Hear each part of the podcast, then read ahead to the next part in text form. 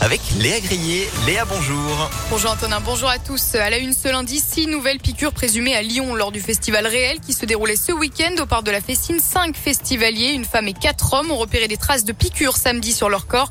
Vendredi, une adolescente de 17 ans avait été piquée à l'épaule selon le progrès. Ils ont tous été testés et ont réalisé une analyse toxicologique afin de retrouver de possibles traces de drogue. L'actualité, c'est aussi le décès d'un motard de 21 ans dans le Beaujolais. Ce week-end, il a fait une violente sortie de route à Chazet-Azergue dans la nuit de samedi à dimanche. Une enquête a été ouverte par la brigade de gendarmerie de Anse afin de déterminer les causes exactes du drame. Alerte pénurie de saisonniers alors que de nombreux secteurs peinent à recruter. Celui de l'agriculture tire la sonnette d'alarme pour les emplois saisonniers. En pleine saison, ce sont plus de 100 000 salariés qui sont recherchés en Auvergne-Rhône-Alpes. Cette année, la pénurie de main-d'œuvre a atteint un niveau inquiétant. Les candidatures ont diminué de plus de la moitié par rapport aux saisons précédentes.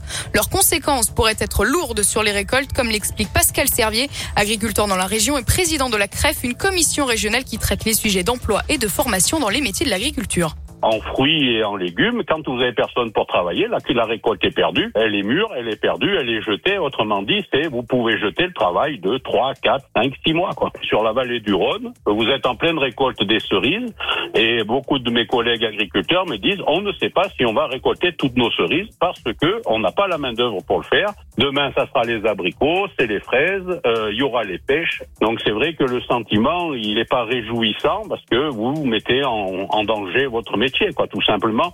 Tous les agriculteurs se posent la question de savoir si euh, on va avoir les productions.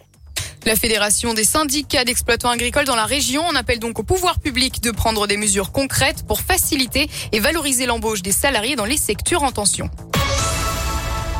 Lourd bilan après les orages ce week-end. 3500 interventions sur l'ensemble du territoire, 50 000 impacts d'éclairs et 65 départements concernés. Une première depuis 20 ans.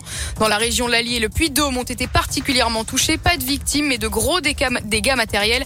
Les pompiers de l'Ain ont été appelés en renfort pour bâcher les habitations. Au total, 15 personnes ont été blessées en France. Une femme d'environ 40 ans a trouvé la mort près de Rouen. Elle a été emportée par une coulée de boue.